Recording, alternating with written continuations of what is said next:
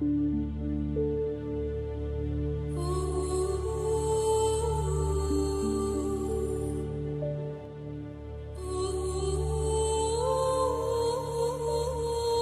pues, llegada la noche, mi hermana Dinarsad me rogó que le siguiese narrando la historia.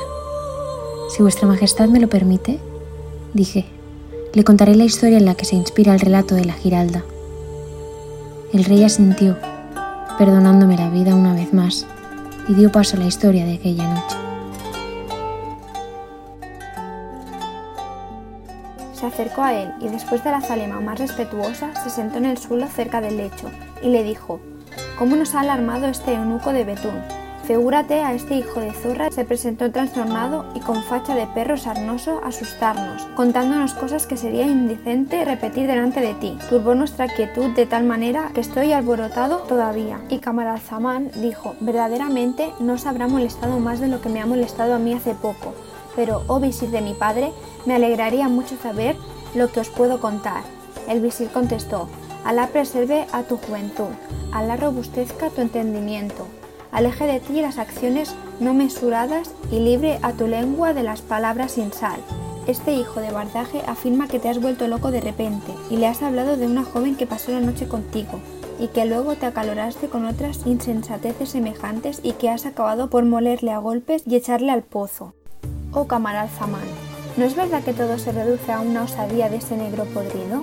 Oídas tales palabras, Camaralzaman sonrió con aire de superioridad y dijo al visir, por Alá, ¿has acabado con las chanzas, viejo sucio, o quieres también enterarte de si el agua del pozo sirve para el jamón? Te advierto que si ahora mismo no me dices lo que mi padre y tú habéis hecho con mi amante, la joven de hermosos ojos negros y mejillas frescas y sonrosadas, me pagarás tus astucias más caras que el enuco. Entonces, sobrecogido otra vez el visir por una inquietud sin límites, se levantó andando hacia atrás y dijo, el nombre de Alá sobre ti y alrededor de ti. Ya Zaman, ¿por qué hablas de esa manera? Si es que has soñado eso a consecuencia de una mala digestión, apresúrate por favor a disipar el sueño. Ya Karamanzaman, esta conversación no es razonable.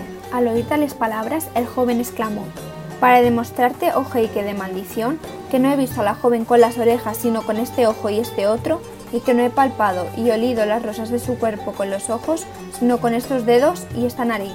Toma, y le dio un cabezazo en el vientre que lo tiró al suelo, y después le agarró las barbas que llevaba muy largas y se las enrolló alrededor de la muñeca y seguro de que no podía escapar, empezó a darle recios golpes todo el tiempo que se lo permitieron sus fuerzas. El desdichado gran visir, viendo que perdía las barbas pelo a pelo y que también el alma estaba a punto de despedirse, se dijo para sí, ahora tengo que mentir, es el único medio de librarme de las manos de este loco. Por lo tanto, le dijo, oh mi señor, te ruego que me perdones por haberte engañado. La culpa es de tu padre, que me encargó mucho, so pena de horca inmediata, que no te revelara todavía el sitio en que se ha depositado a la joven consabida.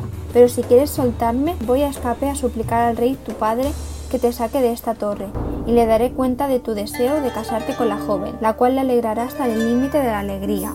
Al oír estas palabras, Camaralzaman le soltó y le dijo, en tal caso, ve pronto a avisar a mi padre y vuelva a traerme inmediatamente la contestación. En cuanto el visir se vio libre, se precipitó fuera del aposento, cuidando de cerrar la puerta con doble vuelta de llave, y corrió fuera de sí con la ropa hecha pedazos a la sala del trono. Al ver el rey Sharaman a su visir en aquel estado lamentable, le dijo te hallo muy abatido y sin turbante, y pareces muy mortificado. Bien se ve que ha debido de ocurrirte algo desagradable que ha trastornado tus sentidos. Es por lo que le sucede a tu hijo, oh rey. Este preguntó, ¿pues entonces qué es? El visir dijo, no cabe duda de que está completamente loco.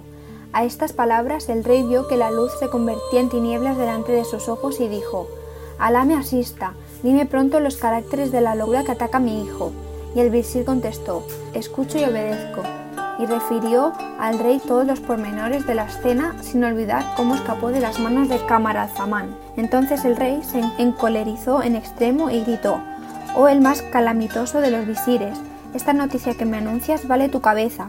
Por Alá, si es realmente ese el estado de mi hijo, te mandaré crucificar encima de minarete más alto, para enseñarte a no darme consejos tan detestables como los que fueron la primera causa de esta desdicha. Y se precipitó hacia la torre y seguido del visir penetró en la habitación de Camaralzaman. Cuando Camaralzaman vio entrar a su padre, se levantó rápidamente en honor suyo, y saltó de la cama y se quedó respetuosamente afuera de buen hijo. Y el rey, contentísimo al ver a su hijo tan pacífico delante de él, cruzado de brazos, Después de haberle besado la mano, le echó los brazos con ternura alrededor del cuello y le besó entre los dos ojos, llorando de alegría, tras de lo cual le hizo sentarse junto a él encima de la cama, se volvió indignado hacia el visir y le dijo, ya ves cómo eres el último de los últimos entre los visires, cómo osaste venir a contarme que mi hijo estaba de esta o la otra manera, llenando de espanto mi corazón y haciéndome añicos el hígado. Luego añadió, además, vas a oír con tus propios oídos la respuesta llena de sentido común que me dará mi amado hijo. Miró entonces paternalmente al joven y le preguntó, Camaralzaman, ¿sabes qué día es hoy? El otro respondió, seguramente, es sábado. El rey dirigió una mirada llena de ira y triunfo al visir aterrarlo y le dijo, ¿lo oyes, verdad? Después prosiguió, y mañana, Camaralzaman, ¿qué día será? ¿Lo sabes? El príncipe contestó, sí, por cierto. La luz del alba nos sorprendió y dejé de hablar. Continué solo para decir, si la próxima noche aún sigo con vida y Su Majestad el Rey me lo permite, os contaré el resto, que es mucho más sorprendente todavía.